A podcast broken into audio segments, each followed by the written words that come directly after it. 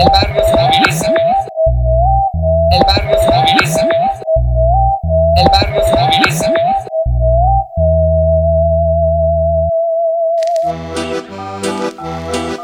Con Pulpería, el barrio se moviliza. Este es tu podcast pinolero favorito sobre temas de interés popular. Y cafecito caliente, por supuesto. Buenas, buenas, apreciada familia pulpera. Gracias por hincarle al play una vez más. Por acá te saluda Yar Primoncada, deseándote siempre mucho bienestar.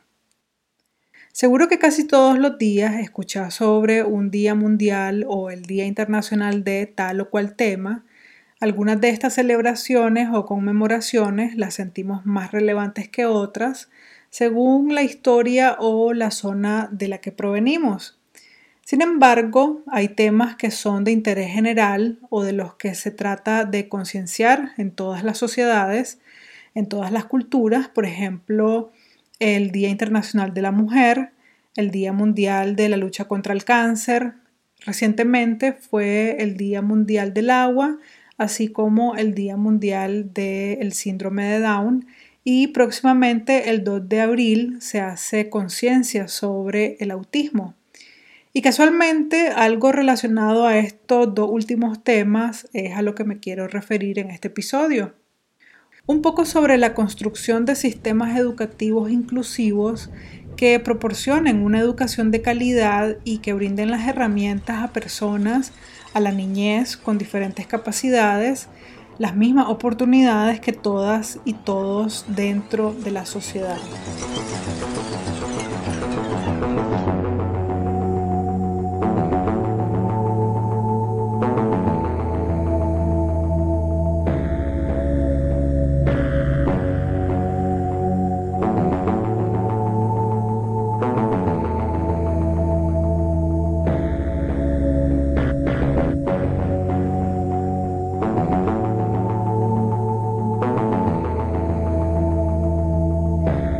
Realidad, esto de los días internacionales o mundiales son un recordatorio y una oportunidad para las sociedades y los estados sobre la existencia de temas sensibles, pero la sensibilidad, la, la conciencia, es preciso tenerla constantemente, hacerlo parte de nuestro día a día para poder hacer cambios reales por el bien de la humanidad.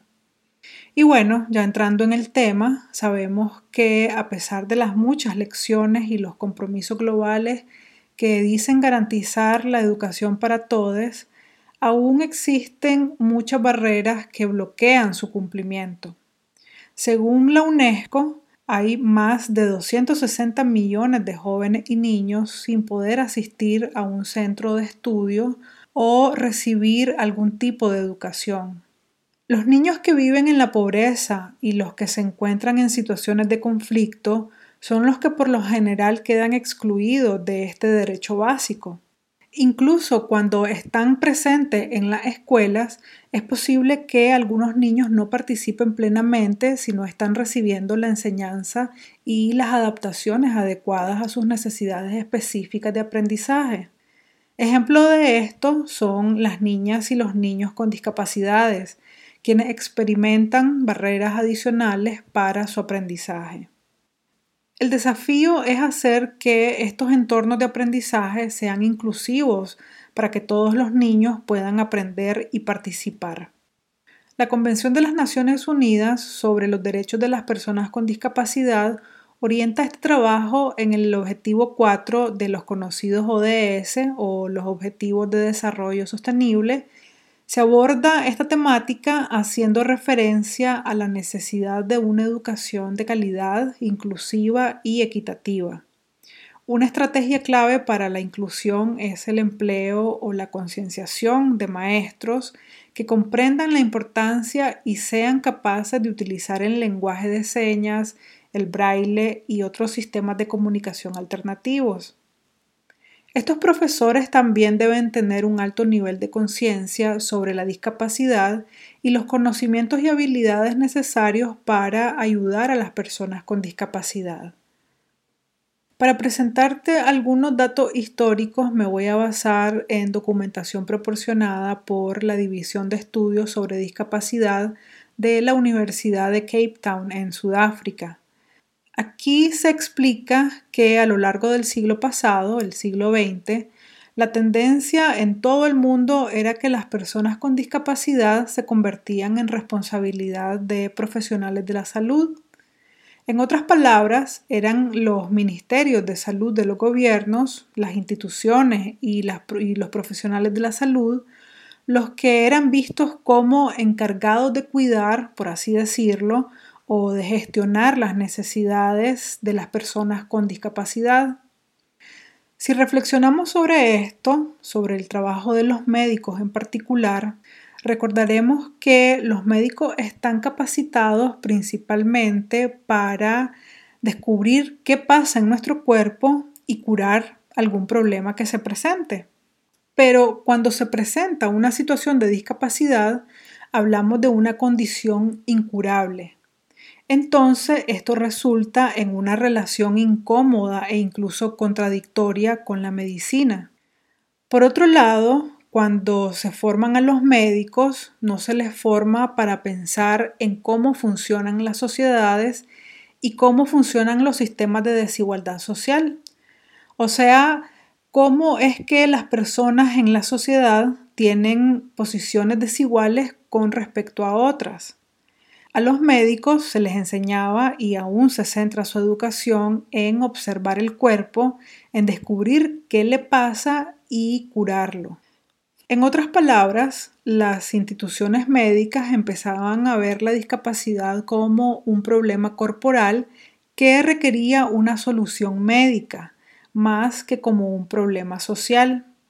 La discapacidad está inmersa en esa complicada realidad social de desigualdad, inmersa en un modelo individualizador, es decir, que se reduce a un problema individual donde pareciera que el problema de la discapacidad estuviera ubicado en el individuo o en lo que se podría identificar como un cuerpo que está dañado, que está roto o defectuoso. Se ha ignorado el hecho de que en todo el mundo las personas con discapacidad, en mayor o menor medida, sufren exclusión sistémica, discriminación y opresión de muchos tipos. Ese modelo médico se malinterpreta de muchas maneras y en particular en ocasiones se entiende como algo practicado por todos los profesionales de la salud o en el que creen todos los profesionales de la salud. Y esto no es cierto. No todos los profesionales de la salud mantienen o aprueban la postura del modelo médico, ese en el que se deja a las personas con discapacidad como responsabilidad o al cuidado de las instituciones de salud o del personal de salud. Lo cierto es que ha sido la forma de entender la discapacidad con la que la gran mayoría crecimos la idea de que la discapacidad es un problema del cuerpo y que ese problema provoca una incapacidad para participar, para ser incluido, para gozar de las mismas oportunidades, refleja nuestras posiciones comunes sobre la discapacidad. Tendemos a ver al cuerpo como la razón de la terrible desventaja que vive la mayoría de personas con discapacidad y no pensamos en la organización social, no juzgamos la forma en que nuestras sociedades están estructuradas. En todo el mundo encontramos que las personas con discapacidad se encuentran en una situación muy marginal en la sociedad. Estas personas tienen tasas de desempleo extraordinariamente altas, suelen tener niveles de educación muy bajos, tienen acceso muy desigual a servicios clave como la salud, alojamiento y transporte y tienden también a sufrir mayores tasas de exclusión de la participación en la vida de la comunidad. Y estos son solo algunos aspectos, la lista de exclusiones es mucho más larga. En 1970, en Inglaterra, a un grupo de académicos con discapacidad, cansados de sus propias experiencias, se les ocurrió una nueva forma crítica de pensar sobre la discapacidad. Afirmaron que el modelo médico disfrazaba sus desventajas y crearon el modelo social como una visión específica y deliberadamente opuesta al modelo médico. Aseguraron que la discapacidad es la pérdida o limitación de oportunidades que impide a las personas que viven con esta a participar de la vida normal de la comunidad y en igualdad de condiciones con los demás, debido no solo a las barreras físicas, sino también a barreras sociales. En cierto modo, dieron vuelta al debate sobre la discapacidad, desviando la atención del cuerpo como una forma de explicar la desventaja social que experimentan las personas con discapacidad y dirigieron la atención a los entornos, las tecnologías, los servicios y los procedimientos. Este modelo social fue la punta de lanza del movimiento internacional de la discapacidad que comenzó a cobrar protagonismo en las décadas del 70 y 80. Se pasó de un modelo médico, una forma médica de pensar sobre la discapacidad, a verla como una cuestión de derechos humanos y justicia social. Ahora depende de nosotros que comencemos a pensar y utilizar el modelo social para examinar nuestra propia sociedad analizar las formas en que excluimos y marginamos a las personas con discapacidad como consecuencia del diseño y dirección a las que se han encaminado nuestras sociedades y también depende de nosotros luchar contra esas formas lo más que podamos. Ahora, habiendo analizado un poco los modelos médico y social de la discapacidad, y cómo afectan o influyen en la sociedad, pensemos un poco sobre cómo podemos aplicar un cambio de pensamiento o de sistema en relación a la educación. En este campo, en la educación, es necesario conocer y comprender tanto lo que se ha denominado educación especial, así como la educación inclusiva. Debemos de ser capaces de pensar con claridad sobre enfoques que apoyen la educación de calidad para niños con discapacidades sensoriales o intelectuales con niveles de severos a profundos. Antes de mediados del siglo XVIII, en Europa, la discapacidad se consideraba una anomalía y las personas que presentaban una discapacidad eran vistos como idiotas, lisiados y otros términos despectivos. Apenas se los consideraba humanos y fueron prácticamente expulsados de la sociedad. En otras sociedades, como las precoloniales en África, las discapacidades en los niños se consideraban un castigo para los padres por no respetar las normas tradicionales. A mediados del siglo XVIII, el pensamiento filosófico en torno a lo que se conoce como el período de la Ilustración avanzó la idea de la igualdad de todas las personas y la responsabilidad mutua entre los seres humanos. Esto llevó a un interés creciente hacia grupos que se percibían como diferentes y se desarrollaron otras formas de enseñanza para estudiantes sordos, ciegos y con discapacidades intelectuales. Por ejemplo, Charles-Michel de Lepé inició la primera escuela para sordos en 1771 y se le atribuye la formación del lenguaje de señas rudimentario utilizado por las personas sordas en ese momento como un idioma que podría usarse para la educación. Por otra parte, Jean Itard es reconocido por su trabajo con un niño que fue encontrado abandonado, vagando desnudo por el bosque, y se hizo conocido como el niño salvaje de Averón. Como no había tenido contacto con la civilización humana, no podía hablar y carecía de las habilidades sociales más básicas. Esta fue una oportunidad para que el científico explorara el alcance de la inteligencia humana explorara si el comportamiento se hereda o se aprende. Basado en el enfoque que usó Itard, Edward Segan desarrolló un método que segmenta o divide el aprendizaje en pequeños pasos y a menudo se le reconoce como el padre de la educación especial. Otra pionera europea fue María Montessori, que desarrolló entornos educativos para niños con discapacidad intelectual que les permitieron aprender a través de tareas cotidianas concretas. En esta primera forma de educación especial, la religión, la filantropía y la caridad fueron las fuerzas impulsoras. Esto significaba que, por un lado, se consideraba importante proteger a los niños con discapacidad y darles el espacio para crecer y aprender, pero al mismo tiempo limitó sus oportunidades y los alejó de las oportunidades disponibles para los niños con un desarrollo típico.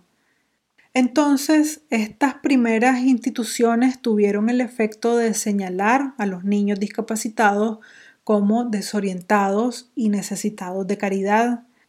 Así pues, se les envió a organizaciones caritativas en lugar de a organizaciones estatales.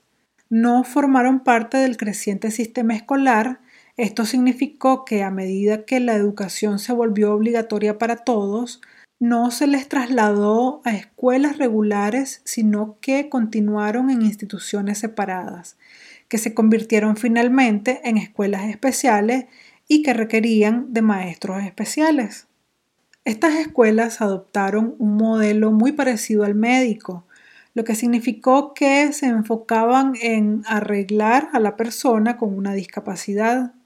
Los educadores tenían como objetivo medir y cuantificar las capacidades utilizando varias pruebas y herramientas y clasificaron, etiquetaron y diagnosticaron de manera que emulaba los procesos de diagnóstico médico.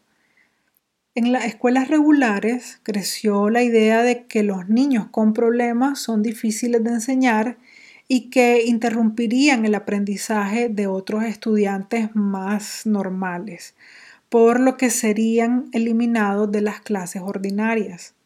También se asumió que solo aquellos educadores con habilidades altamente especializadas podrían o debían enseñar a niñas con discapacidades. Así pues, los maestros de la educación clásica comenzaron a ver que la enseñanza de los niños con discapacidades quedaba fuera de su mandato.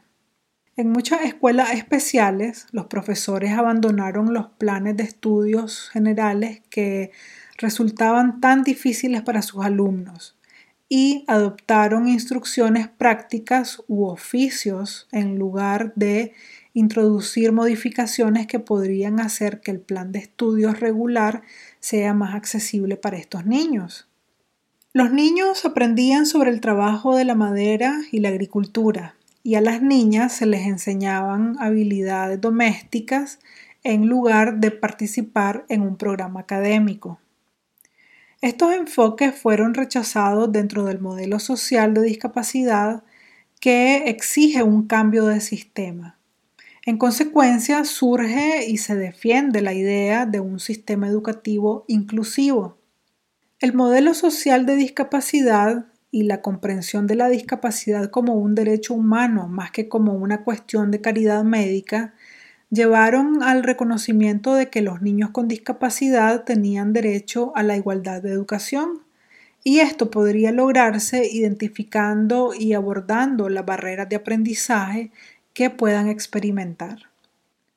Es útil pensar en el enfoque de educación inclusiva como un enfoque de equidad, o sea, para que los niños reciban la misma educación, deben ser atendidos de acuerdo con sus necesidades. Los niños con discapacidad tienen derecho a recibir una educación que contribuya al pleno desarrollo del potencial humano y el sentido de la dignidad y la autoestima, así como al fortalecimiento del respeto a los derechos humanos, las libertades fundamentales y la diversidad humana. Es fundamental también contribuir al desarrollo de su personalidad, sus talentos, creatividad y a sus capacidades mentales y físicas en un máximo potencial. Y finalmente, permite que las personas con discapacidad participen de manera efectiva en una sociedad libre. Posiblemente no hay una fórmula única que oriente a los profesores o que abarque en su totalidad lo necesario para la enseñanza equitativa y de calidad para los niños con discapacidad, pero es importante reconocer parámetros básicos o claves, sobre todo dirigido a los estudiantes con deficiencias sensoriales o intelectuales que van de severas a profundas. En primer lugar, se debe entender la discapacidad como una cuestión de justicia social. Los maestros deben ser conscientes de la identidad social de las personas con discapacidad y las dificultades que esto puede implicar. Al mismo tiempo, los profesores deben ser conscientes de que no todas las dificultades surgen de la deficiencia, sino que también surgen de la interacción con el entorno.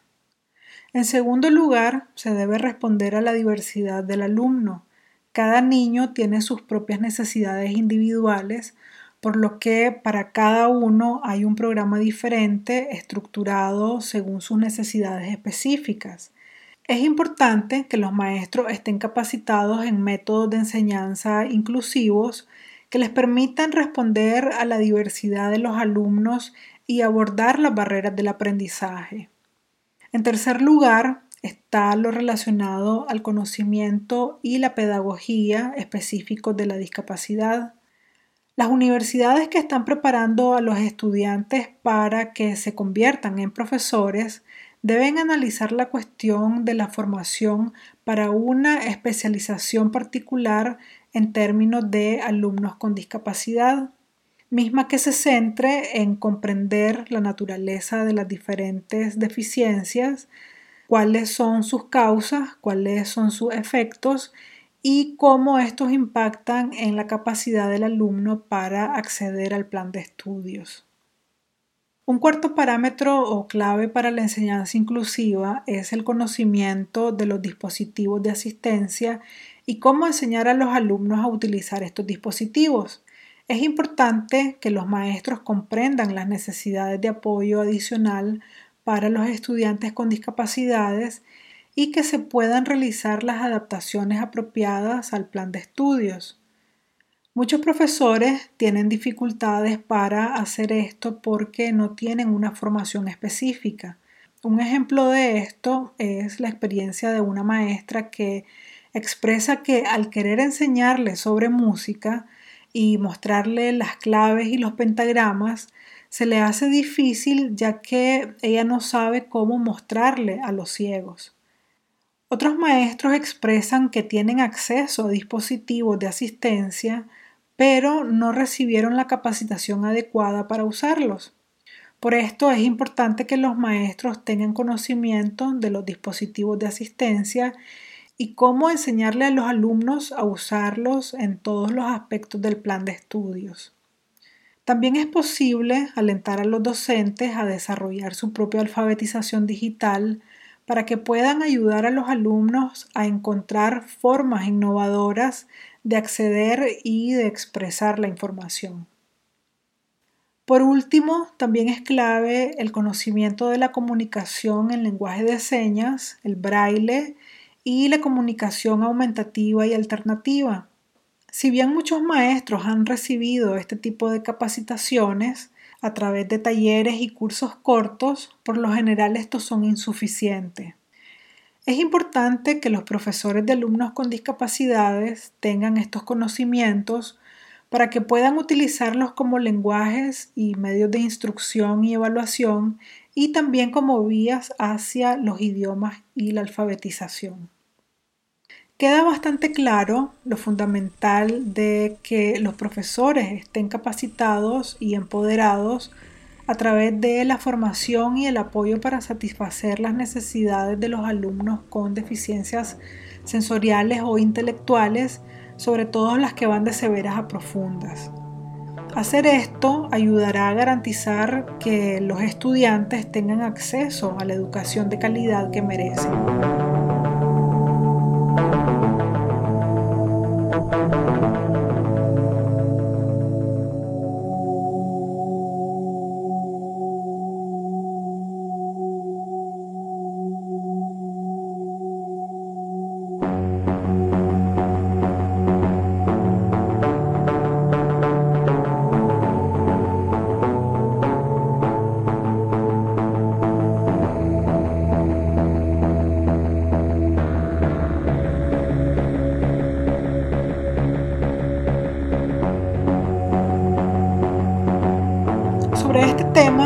Por conocer y analizar, pero sobre todo por aplicar en nuestros entornos y sociedades. Espero que haya sido de tu agrado este episodio. Siempre queremos escuchar de vos, leer tus comentarios, sugerencias, opiniones, así que te invitamos a que nos busques en los principales medios sociales. Estamos en Facebook, Instagram y Twitter, nos encontrás como Pulpería Podcast. Y en Anchor o YouTube es donde escuchás todos los episodios que subimos, pero también se nos escucha muy bien en Google Podcast, Apple Podcast o en Spotify. Con pulpería, el barrio se moviliza, evoluciona y revoluciona. Hasta la próxima. Chao.